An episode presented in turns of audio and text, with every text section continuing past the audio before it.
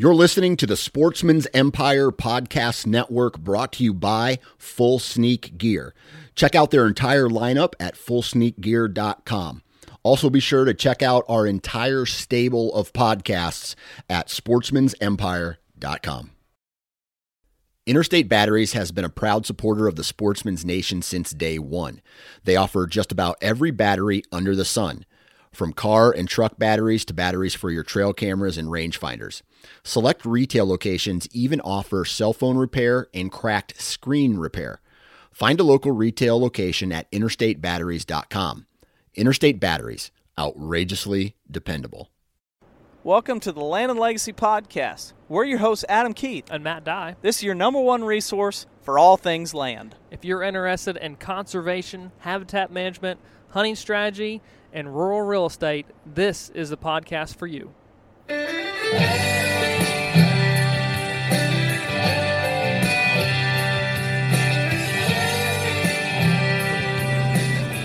Turkeys. Let's talk All about right. turkeys. Works for me. All right, guys. Welcome back. Land and Legacy Podcast here. We're your hosts, Adam Keith and Matt Dye. We're here. We are ready to get after it. I know, honestly, kind of wrapping up a, a big trip from the East Coast, and you had a couple consults in Missouri. It's kind of a, Eastern Missouri, yeah. heavy last couple days, but then we're rolling just hard right into turkey season because it opens up tomorrow I here don't in wanna- Missouri. I don't want to use that term. We're rolling hard because it's like, oh, I was looking at turkey season to be a good break. we don't have any cons. Do we have any consults booked for the next three weeks? I think we. Consults, no. okay. There, there's there's a A little bit of work, work. work things that we that we have uh, ob- obligations and and just no new consultations Yeah. that uh, take a lot of additional So- office work and travel and stuff I'm, like that. I'm but hopeful that with you know we've got food plot planning coming up. we've got our Stratton seed Yep. sitting in the cabin ready to rock. yep, We've got I've got fence to build on the farm for the cows, and Gotta- then we got turkey season. and a place to close on too. Yeah, So we'll have, hopefully hear more about that in the few coming weeks. But yeah, it's like holy cow, this next three weeks is wild. yeah, and Busy. I my goal my goal well first off is kill a turkey. Second off is to have all my reports done. Oh, and Oh, yeah. completely caught up by the end of turkey season. So yep, Um, you know, It'll turkey season is is getting ready to. I mean, we're watching the sun go down right now in my backyard. Sun is officially down. We're looking at the sunset. The next time we see that sun, it's Missouri turkey season. that's it. Which is I don't even know how thing. it got here. it's like my daughter, my youngest daughter, my wife and I were talking yesterday. How in the world? She's almost by the end of turkey season, she'll be nine months old. Mhm. How did this happen? Um, life, uh, time is flying by right now. Um, but when you're on the road all the time, I guess, and having fun, it seems to go pretty quickly. Yeah, Um, turkey season, man. You know, one of the big things that I'm excited about, big shout out, I guess, with turkey season kicking off, is that um, we're using a new red dot this year. Mhm. Um, last couple of years, I haven't had a red dot, um, but I've always liked. I've used them in the past, scopes and red dots, and um, you know the shotgun I've been using doesn't have one, and I didn't want to pay the money to have it fitted. What is the terminology? A gunsmith to get it all ready for a red dot when it's a pump shotgun. I'm like, nah, this is my not your forever shotgun. yeah, this isn't my forever shotgun. And so we've got shotguns, but um, you know, one of our SX4. partners- one of our partners, Vortex Optics, Yep. Has a new red dot. We've talked about it before, but in case you haven't heard, um, the SPARC Solar. Yep. And it's a real simple, small profile red dot. You can even they've got a bracket. You can use it on an AR or a shotgun. We've chose to use them on our shotguns. And um, man, I'm super pumped. I shot it today of all days. Um, gunsmith called me on Friday and said, "We got your gun ready." I'm like, "Okay, it gives me two days." Yeah. and I was consulting, so I got it last night, shot it today, this afternoon, and uh, I'm ready to rock tomorrow. So Got the in. red dot, and uh, you know, if you guys are interested, check out vortexoptics.com. Um, yeah, Winchester SX4, Mhm. um, got that thing singing and have a red dot on it and it's kind of like this is a forever turkey killing shotgun right here especially you know with that SPARC Solar it's a forever battery too yeah, it's supposed yeah, to yeah. last forever for a long long time so Well, the, the other cool thing is I, I like, I like the um, the weight distribution of that gun. It's a 26 inch barrel that Mhm. we both went with, and like for turkey hunting, um, you can swing, you can hold that gun up for a long time. If you get in a position where you're gonna force to, you can't move. Yeah. I would like it. The I r- I biggest really complaint do. I have for that gun is the forearm and the stock are a little slick to me. Yeah, I think that'll I think that'll break in a little bit. I think that fresh new little grease on the on the barrel. I don't know. It's just a hard plastic, and and so I think you know there's some like the Dirt Browning Duracoat, which The Duracoat. I love that, and so I might be doing a little DIY modification to that Oh. shotgun to try to add. I've been researching a lot, so. um, yeah, and so tomorrow is a is a it's an awesome day. It's a fun day for us, and has been for many many years. Um, it's kind of symbolic for, you know, uh, it has a lot of things to me, and I used to I used to love it more than I love it now. Right now, I look at it this stage in my life, and I say, this is amazing. As soon as turkey season's over, it's food plot season, and we're right into summer. Ugh. I know. I I'm, I'm sitting here thinking, man, this spring is. We've actually really had a, a nice spring. Been able to Yeah. enjoy cool mornings, getting up to mid 60s and stuff. And it's like I, I love this time of the year. But um, at the end of turkey season, we're we're into May, and I don't know. I feel like whenever you turn that calendar into May here in Missouri, it's like well, summer is pretty much here. Like it gets here fast. yes, So um, uh, that I'm not looking forward to. But and we do have, of course, this summer for the listeners, we do have the habitat modules Oh, coming yeah. up. Yep. Um, our The habitat workshops. and and the habitat module with NDA in, in North Missouri. So, So, we've got three events coming up. We've Yep. got a habitat module with uh, modular with uh, NDA, Onyx. June 11th and 12th. Yeah, June 11th and 12th. If you want more information on that, that's the Deer Alliance, the Deer Association.com conservation tab. Yep. Um, and then for our stuff, uh, the habitat workshops, that's going to be in June and July, Mhm. and uh, we're going to be in Michigan and Alabama, and we're going to be basically for for people trying to figure out what what really is the difference. I had this conversation with the guy just yesterday, I think, is the difference is really the NDA one will be more like the console. Like we're going to be scouting via map. This is what we would do. Let's look at the space space here between this food plot and what could be a potential bedding area, and kind and, of and reading the historical features of, of that Mhm. area and tying that into land evaluation and basically allowing people to get into our brain of okay what would we do here and why what what's Yep. the why behind it um, so And we're then- evaluating the properties Yeah, and then the other one is more like this is how to implement a lot of the practices we recommend Mhm. every week here on this podcast. So, Yep. um, there is a difference between the two, and that's that's that. Uh, man, turkey season though. Um, it is the dawn um, we're ready for it yeah, I, I'm just excited to. We always we always enjoy turkey season for for obviously it being a hunting season, be able to get out. But there is something super special, um, and I think it's it's often talked about. Um, I think it's often misunderstood, but everyone enjoys the waking up with a spring morning, yeah. birds chirping, just being out. Oh, they can probably hear them in the background Yep. here. Birds, the robins are singing, and Mhm. the cardinals are singing, and then of course the turkeys and the whippoorwills. and it, it's it's an awesome experience to be out there and, and just to be a part of that uh, waking up that that symphony and sound um, because it's like it's just dependable every single morning it's going to happen so um, I look forward to that but also just the ability to hunt with multiple people um, deer hunting don't really get that that often you know No. it's sometimes that solo outing um, but with turkey hunting man we're gonna go. Chad's gonna go. We're have uh, We're gonna be four buddy man, Matt. four deep, and Yep. and tomorrow. We always go with Seth, Trace's. I I mean, was- son, son. I was thinking about that today. You and I haven't hunted an opening day together in like three years or four Yeah. years because you've been Yep. with Seth and I've been with Chad. Yep. Yep. And uh, No, that that you were talking about it today. You haven't hunted the opening day at your own farm in a long time. It's like, shoot, we haven't hunted together an opening day in, in a long time either. So yeah, that that but that's the cool part. It's like not that weather doesn't play an important factor into it, but if you got birds to chase, you can go pretty much any day. Um, obviously, with uh, schedules permitting, but you just go out and, and hang out and cover some ground and interact with the birds. It's, uh, I don't know.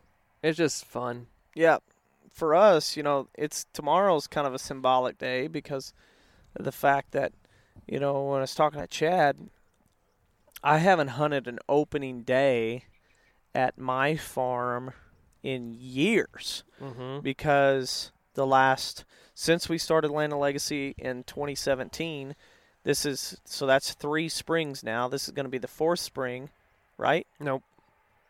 17, 18, 19. Yeah, yeah, this will be the fifth spring. So the last four springs, we've been hunting the farm in Lebanon, Missouri.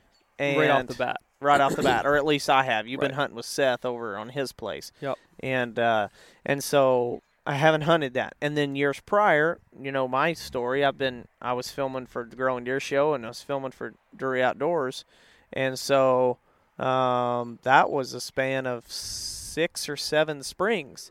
And so I haven't spent opening day in in at my family farm in at least 10 11 years since college. Mm-hmm. and Well, and then you know even in college I, ca- I, I can't remember if i ever skipped classes on opening day to go hunting. I'm sure i did. I just don't remember it. So i'm not sure. And then so the other s- symbolic side of it is going back 10 11 years um, most likely opening day was spent on my family farm mhm. and now with Chad and I acquiring the the neighboring property, that's where we're planning on hunting tomorrow. It'll be our first official hunt, opening day turkey season, on our own piece of ground that we bought, and so that's going to be kind of, I don't know, a little joyful, well, I guess, a little exciting. I, I would then- hope it would be. But the thing that's, I think the thing that I'm most, that's most exciting about it, yeah, owning the farm is is very cool, but I think the thing that's most exciting is the fact that we haven't hunted there in the last four years, not because we didn't want to, but because the population was struggling because of really poor hatches um, over some very wet springs. And so we just didn't have a lot of birds. What birds were there, we certainly didn't want to shoot them. Now we've Mhm. taken my dad there, and he's killed a bird and two, but we haven't really One or- hunted that what, much. Like two, maybe in the last four years, something like Yeah, two or three, something like maybe. that. Very, very little bit of Yeah. hunting pressure there. Now, the last time that you, Chad, and myself hunted the har- farm hard would have been 2016. Yeah, 2016. I would, I'd have to imagine it was then. And that was And a man, that wonderful was a- spring. I mean, there's a you, lot of turkeys. You tagged out, I tagged out, Chad tagged Yeah. out, my dad tagged out. Now, I don't think you I killed. don't. I didn't kill. No, I killed one at my when my parents lived in Missouri. I killed That's one over right. there. Um, but yeah, that I mean that was still what seven turkeys. That would have been seven Yeah. if all of them were. Well, I did. Yeah, I think Chad yeah. killed one at, a Lebanon. at Lebanon. Still, I think I think it was six turkeys. Though. That's sounding. Yeah. That's sounding Six right. turkeys off that off that piece of ground. Man, there was a lot of birds. Even when season ended, there was still oh, a lot yeah, of yeah. birds. Yeah. And then right after that, the population dropped pretty significantly. It seemed like, and so It's kind of that. Mm, hmm. Maybe I. Maybe I don't need to fill that second tag, or maybe I Yeah. just need to sit back and watch, or or, or we'll know, take. try and we hunt kind of live by the. We're gonna take Dad there. We might, depending on if the season really, uh, if if there's still birds gobbling and like, oh, okay, there's more birds than we thought, based on pre preseason scouting. Chad and I hunted there last year, kind of just to get a temperature of what's going on, and we heard several birds. So it was kind of like, okay, maybe next year's gonna be good, and it certainly indicates that there's a lot of birds around. Mm-hmm. Well, and they've been very present on cameras as well. Yeah. Um, gotten some pretty cool. I know Chad said he's got some pretty cool videos, and then we've been getting pictures daily. Seems like of, of multiple groups of longbeard strutting hens, and then a couple Yep. singles and stuff floating around. So it's like, oh, they're. I mean, they're there, and so it'll just honestly what what will be neat is just to sit there and watch the listen to the woods wake up, um, just to try and pinpoint how many birds are there Mm-hmm. Because because there's there's been a lot of work that's happened. Uh, that's part of the story of, of the filming is like there's been a ton of stuff that has changed over the course of four years, or, or when we were had that very successful season, and then kind of, you know, let's say backed off a little bit, a lot of work, and then now we're seeing the benefits of you know of um, less hunting pressure as well as improved habitat and a response in game populations, both turkey and deer. Um, but it's just cool to see that when you commit to doing something, man, there's a response. Yeah. a positive response.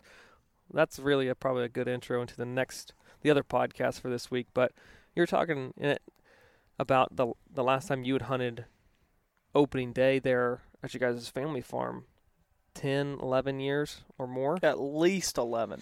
so at least 11 and i'm thinking when's the last time so i just got back from the trip to virginia and worked there pretty much all week and i can't remember the last time that i had hunted virginia turkey oh. hunted Oh. i mean it had been seven I, or eight I was years. thinking you had hunted when you were out there, at least with your dad or your brother. I don't I don't know if any, if it all lined up right. I mean, I think I had I'd waterfowl hunted one day since Land and Legacy started, but I had not turkey hunted. And so anyhow, it, it worked out well that with my the abbreviated like school schedules and stuff, my brother's a teacher, we were able to go out um one morning and he tagged a bird. My dad tagged a bird and I was fortunate enough to to tag a bird as well. So it was like wow, that it, it, it kind of brought back the memories of chasing longbeards in the old Dominion state, which was which was cool and not far from or Mm. either farms I had hunted in the past or a new farm.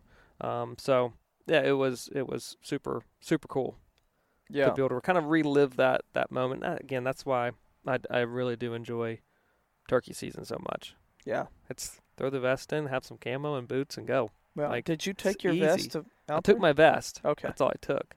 And And uh, clothes? You were I did, oh, I did, I did have yeah, my clothes, Yeah, yeah, yeah. But pants and a shirt and Yeah. yeah. the minimalist approach.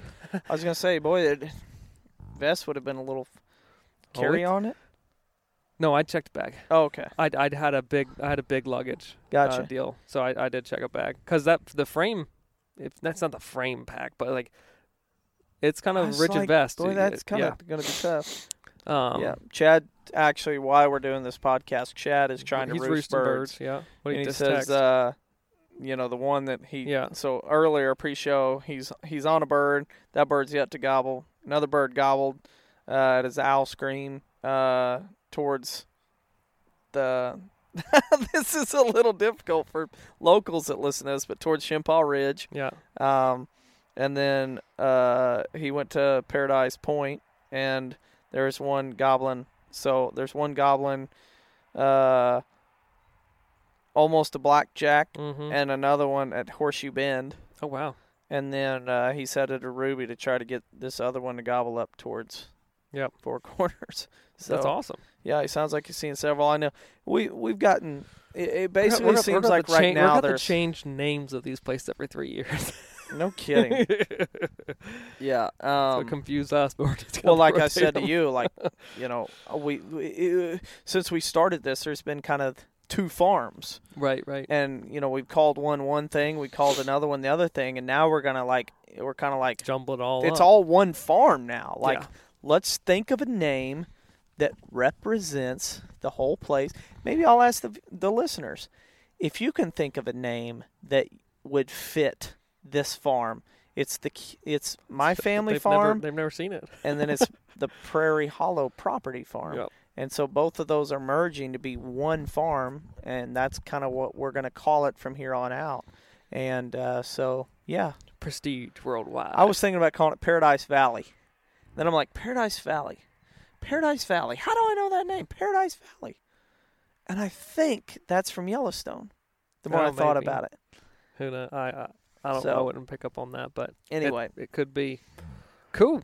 Yeah. Well, so that's, that's exciting to know he's got you he's know got several options. Our, our cameras have picked up a group of three here and a group of three there and a group of two there and a solo there and and it's kind of like and Dad's seen two there and I've seen four Mhm. there and it's like there's a whole bunch of birds probably just Floating shifting around, Oh, floating yeah. around. Yep. And the trick is, Yep. how do you, how do you create a habitat features or th- things to draw them into you during that part of the season? And I mean, we've utilized prescribed fire heavily to do And- this. And, not only prescribed fire, but prescribed fire with objectives not only for turkeys, but for deer as well, yeah, and multiple vegetation types um, Yeah. that prescribed fire was used on. So it's it's not just you know enough to say, well, there's there's you know something's burned, there was smoke in the air. It's more important than that. It's where and how. yeah, What are the other features around it? Like, can a bird get to it? Uh, do they want to spend time there? Is is there strut zones there? Sure, it's decent bugging opportunities, but Listen but they just flew past past you. Yeah. Some Canadian geese, but you know, uh, it is. Does it make sense for a bird spatially to be there? And can you approach it? Can you hunt it? Yeah, Where's the roost site from here? Yep. So I'm there- excited to get it. out there in the morning. Yeah, I am too. it's supposed to be chilly. Oh, 36 I think. Clear though. Um and then then warming up to daylight. First light is 6:06. Okay. Cool. And uh, at 6:06 6:06 tomorrow morning, it is supposed to be um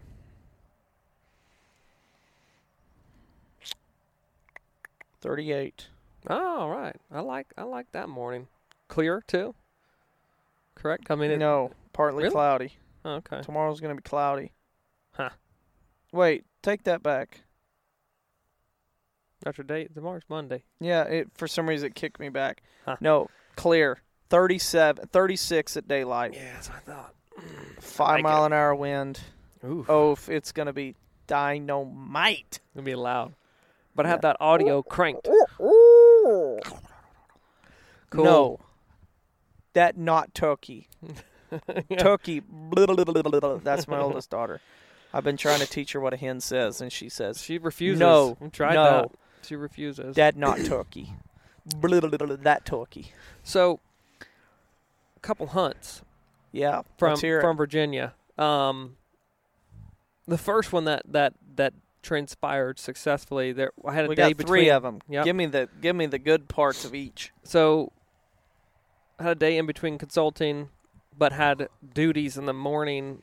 Um, had to take care of nephew, so didn't go first thing in the morning. Had to take him into school, this and that, and um, went out mid morning with dad. Checked the field. Was like, hey, didn't really hear birds over here the the morning before with my brother. Let's go check a field, and it was a cut corn field with um that had been cover cropped in in rye and great elevation changes kind of in the field so allowed you just to be able to sneak and peek and and sure enough there's this big kind of wooded point uh, right in the middle of the field this island and um, down this little valley 40 yards off a wood line big timber on the on the wood around this field pretty much there's a bird just full strut a hen and a jake and um, kind of made the game what time plan is it? th- at that point it's 10:50 in, in the morning. So full sun, 55 degrees, Oof, nice. beautiful day. Red buds were blooming. I mean, it's just gorgeous. Rye was green as a gourd. Okay, he's this out there is what shining. part of Virginia? Northern Virginia, All right, Northern Virginia, April 14th, 14th. 15th. Where are you guys at, based on spring green up compared to where we're at here? Equivalent. Basically the same. Exact same. Can't tell the difference. No. Red buds are as brilliant as they get with Yep. just little bitty green leaves Green starting to form. are wanting to come out. Yeah. Yeah, and the dogwoods are like as pretty as they're going to get. They've Just- peaked. Perfect. Yeah. Perfect. So it was extremely equivalent, and mo- most springs are pretty pretty equivalent, like in the timing. Yeah. Um, a few variances, but very identical in what it looks like. Because we're on that same latitude. Correct. Yeah, latitude. Or very Actually, similar. Vir- Virginia's just a little bit. Well, this location, Virginia's just a little bit north of where we're at. Yeah. But, um, anyhow, yeah, yeah. So it was same same green up, ten fifty. Spot the bird, and where this where this high point in the field is, where we were able to look at. Um, there's an island of timber, and where we spotted the bird from was a little saddle that's in the in the open field portion, but about 45 yards or so away from the edge of the timber. And so the game plan was let's swing back to that island, um, get my dad set up, and I'm going to crawl a hen decoy out to the lip of this ridge, which is pretty much the top end of the saddle, so about 30, 35 yards from my dad's location. Was able to crawl out there in in the rye, you know, it's foot and a half, two foot tall. So I was able to pretty much crawl through it, Mm. stick that decoy up, and make sure that they could see it. How wet did you get doing that? With well, that late in the morning, it wasn't that wet, so I was fine. Gloves got a That's little wet. good. I think about crawling through a cover crop field during turkey Yeah. season like somebody's getting soaked. Luckily, it was late morning, full sun, and, and it dried out. But stuck the hen decoy out and just backed up a little bit, peered up, got on my knees, and was just watching birds through uh, through the binos. Called at him. Hen popped his head up, looked, looked, looked, kind of put it back down, made a 180, and started coming back. Because when I stuck the hen decoy out there, kind of just had shifted and were headed towards the timber. So she turned. It's like, oh, that's a good sign. Hit her again, got a little bit more aggressive, some cuts, and um, picked up the pace. Started coming. Gobbler swings around. Mouth calling. Mouth call. Yep. Yeah. Gobbler swings around, just kind of, of course, he's following her. And then the Jake watched that bird kind of started drifting up back up to the timber, away from obviously our location. And I was like, well, that's interesting. I like I like that. So at that point, I backed off, went a little bit further um, down the ridge line from my dad, and so I would have a little bit more of a direct line behind that decoy to call those birds in. So I kept on the call, and then sure enough, here comes the hen. I hear her call, and she responded, just meow, meow, meow, meow, meow, and just stayed, you know, aggressive, quick responses back to that bird to kind of, let's say, throw a little bit of uh, intimidation and uh, aggravate that hen to make sure she would commit. And soon enough, here comes this gray head, pops up over top the ridge, right in between my dad and the decoy. I'm like, okay, well that's the hen, perfect. I can just see her coming through through the rye, and um, she gets to the decoy and does not like it one bit. Flogs the decoy. Um, Really? Oh yeah, it was really cool, and you can hear um, her doing her just soft little clucks purrs right right in and around. So I'm thinking well, that is fantastic. That gobbler's got to be in tow like anytime now. We're gonna see a fan pop over top of this little ridge in the field, and and here he comes. Right. Yeah. Well, it was like four minutes past, and she's getting now a little less interested in the decoy, and she got aggressive enough with it that she actually knocked it off the stake, and um, I decided to because she was losing a little bit of interest. I just called right back and did kind of transition some clucks into a fighting purr, and that just riled her up. And then here comes a bird. You just hear her gobble just over top of that ridge. Like, okay, he's really, really close. She kind of sucked my way a little bit, and here comes the turkey, actually, the gobbler down in the saddle. So he's probably 40, 45. And the field was, my dad was kind of on the high side, wide open field. Now the hen decoy is knocked off the stake. So, oh, geez. and, and, and he, the bird, you know, it's downhill kind of looking. what so kind of decoy? it was, uh, it was the Avian X. Oh, okay. But So, I your mean, dad sh- has one. No, my brother has one. Okay, gotcha. So I borrowed it from him. And Yeah. so he, so, so the gobbler swings through that saddle at 45, but my dad's like, there was no, there's no point of reference anymore. So he's like, I don't really know how far that bird is. It's very difficult for him to judge. And I'm sitting there thinking, as the hen is now working directly my way, and I'm just tucked on the edge of the woods, like she's 10 yards. And I'm like, oh no.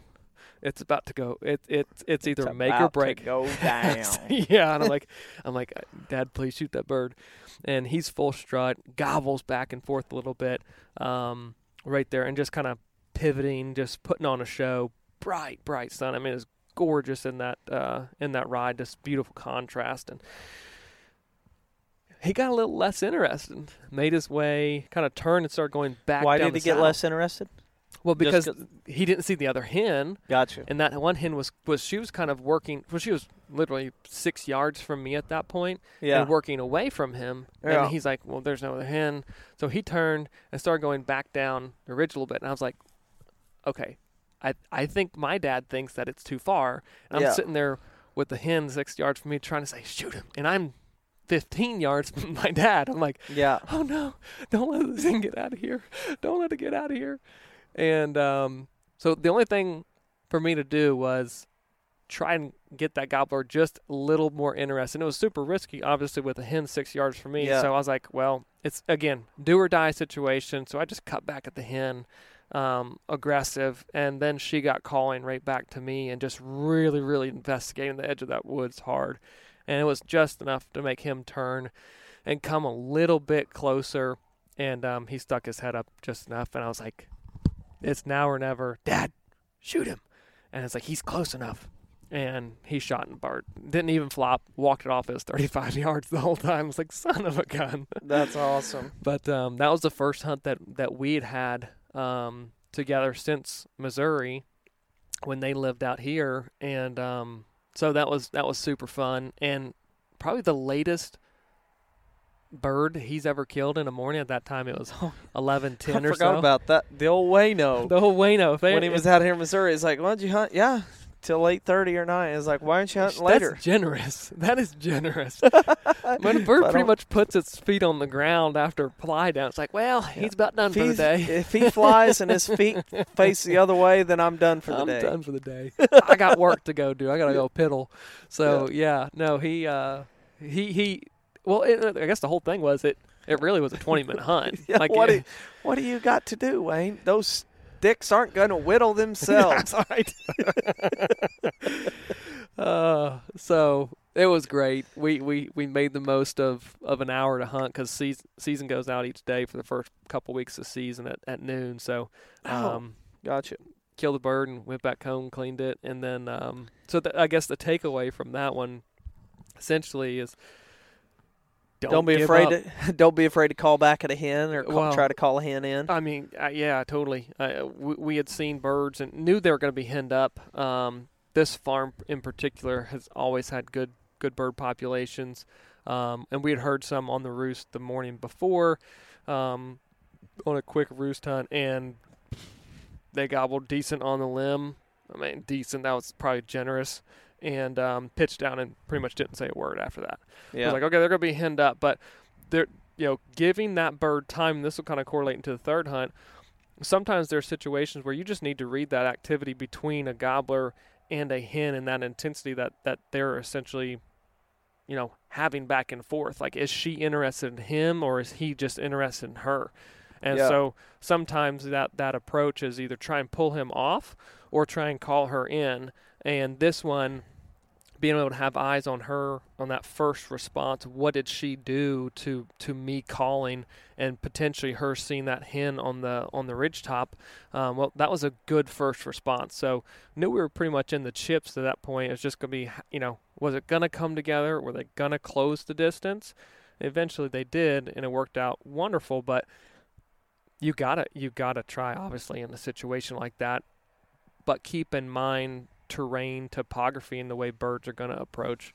Um, so that one worked out wonderfully. The next morning my brother he had a, a late conference um, that morning before work or excuse me at, at work. And so he's like i've got I, I can hunt the roost and that is it. And this Yeah. is the day in between um, no no excuse me this is the morning before i had to go to, to pennsylvania. So it was going to be a, a quick hunt. Anyhow my dad went with me and and my brother met us up there different farm uh, I had never hunted this farm, new new farm that my cousin had uh, had leased out um, for um, crops, and my dad has worked it several several days. Like, man, there's always turkeys up there, 400 some acres, only a couple wood blocks on it, not that big. It's like, well, I guess we'll go and listen here. We're in between a couple um, blocks of timber. We're gonna be able to hear birds first thing on the, on the limb from either on either side of, of that location. Let's just go there and listen. Sure enough, get there, birds start go- gobbling. Right off the bat, kind of forced to be, okay, do we go aggressive or do we hold back? Because with the property being so open and these smaller wood blocks, it was basically we had one bird gobbling close to the edge of one of the wood blocks, and then I don't know, 300, 400 yards down the the edge of the field in the same timber block, there was four or five other birds in this block, and it was like we could call this bird in that's gobbling right here, or we could be aggressive and try and use a little bit of the cover right along the edge of the field and get in between.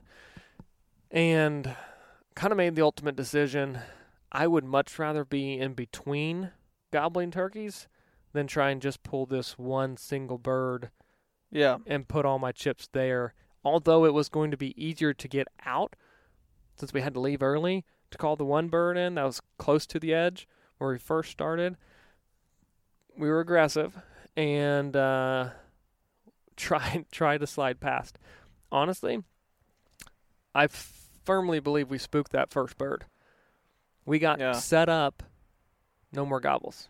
I'm like, I think I think he silhouetted us on the edge of the field, but we had to get, in my opinion, we had to get past to get really in the middle, because I didn't know exactly if it was three birds, four birds, maybe five birds in this other portion, um, but chances were better being you know more centrally located between these two these two groups of birds, and so um,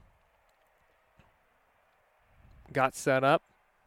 My brother, because he did have to leave, put him on the field edge, looking right the right down the field.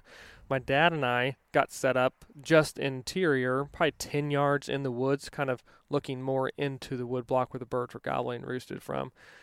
Started calling, had good responses. They were gobbling back, pitched down pretty quickly, and um, they stayed gobbling, which was which was good. Sometimes, again, early season they've got lots of hens, and they get quiet. But I only heard one hen call, and they stayed gobbling, but they did not come right in. And this, it, it's super unique to to some areas in Virginia that I've seen and worked or just grew up in. But it's upland land, but it's heavier clay, and so you in this upland site, you'll have like these lower depressions, and water sits in there. Hmm. And so you get tons of that like greenbrier growth, and the greenbrier right now is just starting to pop and leaf out. So as you're looking out in front of us, it's just a little thick, but it's flat, and so it's it's you could only go so far off the field edge, or you could for sure bust other birds, and so we had to sit where we had to sit, and these birds again they pitch down, they don't come in, but they're out 80 to 100 yards for 20, 30 minutes, gobbling really good, responding, but just stayed patient because we knew that this is either they're going to either come through the timber or they're going to come out to the field edge at some point. They see the decoys that my brother had set out and and work right in. So just stay on the birds. But what I did do was change up the intensity of calling. So being in the timber, I used the wing a lot for scratching, and then I also pulled out the old uh, cluck and purr pot and really worked that over the soft clucks, soft purrs. When those birds, I knew those birds were 80 to 100 yards. I thought a couple times I could, I could hear spitting and drumming, but they gobbled back every single time I hit that. And I don't know, five, ten minutes later, after pulling that call out and doing a couple sequences, I'm sitting at the same tree as my dad. We're looking into the timber, and he goes, Matt, bird in the field right here. And he's 10 yards off the field edge, but can't swing. And it's there's a long beard coming right down the field edge, right to my brother, comes in, flogs the decoy, and he ends up shooting the bird in the field. But what was wonderful about it is the opportunity when you are hunting with a group, set people up for the multiple different scenarios that don't put all your, your, your chips in, in into one um, one situation because we didn't know if these birds would come out to the field or come right off the limb right to my dad. So it worked out wonderfully. Um, and two, the soft calling, I'm convinced finish those birds out. I think it's. I think a lot of people mis they misread birds, um, and the distance. It's like sometimes when birds are coming in and they get to that, let's say, hang up range, that's 60 to 100 yards, you don't need to excite them anymore. And I think where people fail is that they try and rip on a call and that volume of call when that bird is only that or not that far away really throws off a turkey. When they're gobbling or calling naturally to one another, they know where that other bird's at, like to a T. They can tell you the Yeah. daggum tree. They know how far that bird is. And so when you sit there and you try and intensify things to finish a bird out, really puts them actually on edge. And so switching to a call, still have the mouth call in, of course, but just pulling out the cluck and purr pot that will really put the volume at a much lower uh, decibel. I mean, sometimes I'm like, I don't know if I'm close enough to a bird on the limb to even use it. They're going to hear it. Yeah. But in that situation, with that greenbrier cover high enough, I could pull that thing out, work it, and I knew the bird was 80 to 100 yards away, had no fear of seeing. That ultimately finished it out. And there was actually another bird on the way after my brother shot. We saw it kind of kind of go off. So both two two of the birds further deeper in that wood block did come out and and uh, kind of commit to the situation. So Hmm. that was wonderful. Um, Yeah. Fun hunt, quick. It was done by 7:15. Yeah. Um, and then brother got got on to school. So then worked in Pennsylvania, worked in Virginia a couple days, and then the last day, um, had a situation where the landowner was extremely gracious. Said, "Matt, come and hunt," and um, got set up on a bird, or where thought birds were going to be on a big, large point on this on this timber from uh, turkey hunter, very seasoned. Um, that have been hunting this property said, "Go here." Those birds actually didn't end up gobbling. This bird was farther deeper into the property. Assumed it had pitched down to a food plot, and got calling to the bird, and gobbling back extremely good, like half half note sequence of of yelps, and he was cutting me off, kind of thing. Mm. Oh, this is wonderful. Yeah. But I think what he I like birds like I love birds like that. So, um, not knowing the property extremely well, knowing that there's a little bit of a creek. so once he did that though, once once he cut you off, did you just say, "Okay, enough of the call and I'm done"? No, That's what you should have done. Don't, sure, Don't overcall. yeah, yeah. So, I was on that ridge. Bird was across little bottom. There's a food plot on the other side of the bottom, and the bird had been roosted on the opposing ridge. And I think by now, the time I'd gotten up to it, it had pitched down as in in the edge of the food plot or in the food plot, and cutting me off. And I, I will say this: with the intensity that he was cutting me off, and it's kind of open across that bottom, I did say. I'm not going closer, even though I had plenty of distance to give Yeah. based on how open it was, I said, well, this is a likely place a bird could get called into. I'm going to set up shop here first off. And I did that. And he continued to kind of cut me off with, with good intensity. So I, at that point, after two or three, I mean, maybe it was more like three or four sequences of getting set up, calling to him, I decided I'm going to get cold, quiet for a little bit. And I did that. He stopped gobbling. And I said, well, he's either coming or he's not moving. So I just sat there and sat there for 10, 12 minutes, nothing. And I'm looking hard to see, because that, that, that could be a very typical response of a bird. Shut up and, and Yeah. starts coming. I didn't see him. Didn't yeah. see They're him. not gobbling because they're trying to watch their feet to get to you Correct, correct. So I thought that was the scenario. because they're not smart enough to chew gobble, chew bubble gum and walk. No, no. And then try and gobble with bubble gum. It don't work. Um, maybe that's what makes them gobble like that, have that rattle in there. I don't know. Maybe. Um, so then I called. A little started a little bit softer, just in case he had closed the distance some, and he gobbled back. and He was still right there in that food plot. And I was like, okay, I think I know what's going on. I figured at that point he had a hen with him, but maybe the hen wasn't quite as interested, or he had just recently gobbled up that hen, as I thought as I was getting you know set up on that ridge. So I said, Yeah. all right, fine. I'll cut the distance. I cut the distance, got set up as pretty as, as tight to the field as I could based on the cover that was available.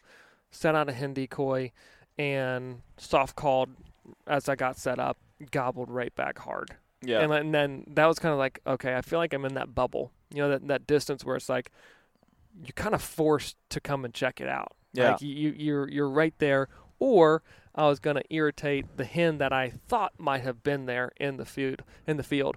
And so I called soft call and he gobbled right back. I, it might have been two or three minutes after that I heard I was like, "Oh yeah." the sound I can't hear. You can't hear either sound of that. I hear the spit hear the when they're spit? close. I Well, this- cannot hear the drum. This bird was close, and I was probably 50, 50 yards from the edge of the fee- the food plot. And there's a road that came obviously in and out of that food plot, and I was in a in a little open strip um, between that. So I figured it's like if he can get there, you'll see the decoy commit. He got like very close to that, and I couldn't see him because I had a couple briar patches in the way. And then he drifted back off the food plot. Now he he stayed close. I could hear him spit and drum for five minutes, and I just kind of shut up. Then he drifted back up to the food plot. I'm like, "Dadgummit!" It, it was kind of a narrow pinch with that road and everything coming out of the food plot. Like, eh, he maybe just didn't like that, Yeah. or there is a hen. Yep. So once he had drifted farther back, I knew I could come back into the timber a little bit and loop around and utilize the hedgerow and the Yeah. food plot edge to get closer. So I did that, moved up, and there's this beautiful long beard, full strut in the food plot, and of course a hen. And um, I watched that bird and the hen for 30 minutes, just Yeah. right there behind the, the, the fence row. And here's where I think I don't know if I, it, it worked out right, so I'm going to say this was the right call. But I sat there and watched the the two of those birds kind of interact. The hen never really seemed interested. She was simply just feeding around in that food plot. Yeah. She was not really interacting. He was keeping a, a, a 10, 15 yard distance away from her. You know, he was sitting there spinning on the highest point in that food plot. Occasionally he would gobble because there was another hen close. That was me. Um, but he sat there and just watched, gobbled, strutted as she picked around for a half hour. And then it got to a point where she kind of made a direction to the north northeast and left the food plot pretty pretty quickly. Um, and then I saw the demeanor of that gobbler changed too. He had been just whitehead, just very intense strutting. Yeah. She kind of was leaving the field pretty quickly, making her way out, and he dropped strut and he started going east. And I'm like, well, here it is. Here's here's the chance. Mm-hmm. I said the game the game's up a little bit. So I watched him walk out of the field and all that happened at 65 yards. 65 70 yards. And I'm like, "Oh, that was beautiful show, but the game the game's not over yet." So I watched him walk out, it's thick cover. I backed out to where I'd left the decoy and vest at, picked all that stuff up, and um, I looped around to there's an old horse trail through there. Looped around to that and called again when I got further back away and immediately pow hammered back. I was like, sweet. But he hadn't really left the food, food plot edge too far. And that gave me just enough time to close 50 more yards distance. I got up and um, kind of cut the distance to where I thought that he was heading, which would have been the most likely place, which Yeah. actually was the ridge top that I originally called from. He was heading, angling up that way. So I got to a place where I was like, well, this is as close as I can get. And it's kind of where this horse trail and a logging road kind of came together. I just grabbed the decoy real quick, stuck it out, literally two yards from me. My gun was pretty much over top of the hen, just as a a point of reference for him to check out, look for if Yeah. he came in. And I soft called just as soft as I could. And I heard no gobble. And that one was super, super close. And I was like, okay, here's this. This is where it's going to come down to: can I get a shot?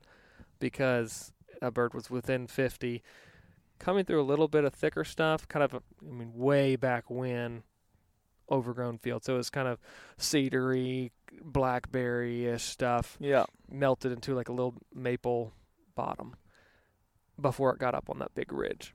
And I heard the spit and drum, and then 20 seconds after that, he gobbled. And it was one of those, you know, late season when they get in tight and they're like, okay, where are you at? And they just really hammer.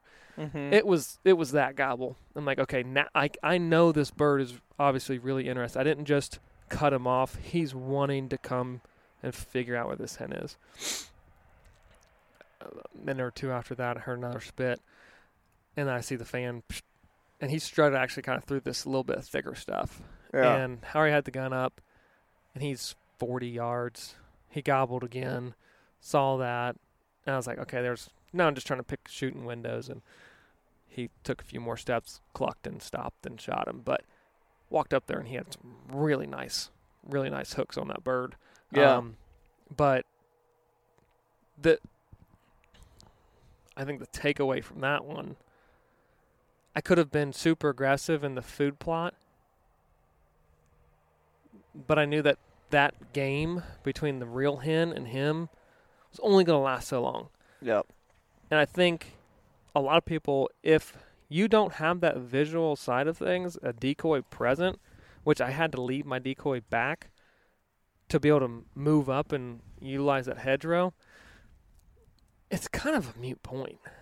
I don't think that you're going to get a bird in a food plot to really come off of a hen that's a only an 80 yard wide food plot if you don't have some sort of visual situation or appeal in the game. And so I sat back and just watched them. And so comparatively speaking to the bird that my dad harvested, that hen was very interested with that gobbler, working, leading him around, Yeah. opposed to this hen was just out feeding and he was just trying to make her play along to his game. And so instead of getting to the food plot edge and really calling and hammering and trying to get him to pu- you know come and pull over there, I was like, I'm just gonna sit tight. I'm just gonna enjoy the show, and then when it's time, I'm gonna get in position and, and, and actually get where I need to and, and finish this bird out. And that's what happened. That's what that's what ended up working out. But um, yeah, 65, 70 yards away, you can see and experience a lot of cool stuff. Turkeys, obviously, I can see them there and spit drum and gobble and full full strut for 30 minutes, um, which was fun. Don't always get to see that in a timber type of hunt. Usually, it's come commit to the call and the show Yeah. doesn't last that long. So that was, that was su- super enjoyable um, and very grateful for, for that landowner to be able to um, extend that opportunity to me. So um, that was that was Virginia. I, I was pleasantly surprised though at the number of turkeys. Every single hunt, heard birds, and called birds in. The first day that my brother had, we called in two jakes twice, the same the same two. Yeah. But but the other other days, I mean, full of turkeys and full of gobbling action, and honestly, it was a pleasant surprise because I I had gone many springs in Virginia um, without that type of intensity of a week one for sure. yeah. Uh, I mean, we we were seeing and hearing five, six, seven, eight birds on the limb Mm. everywhere we went.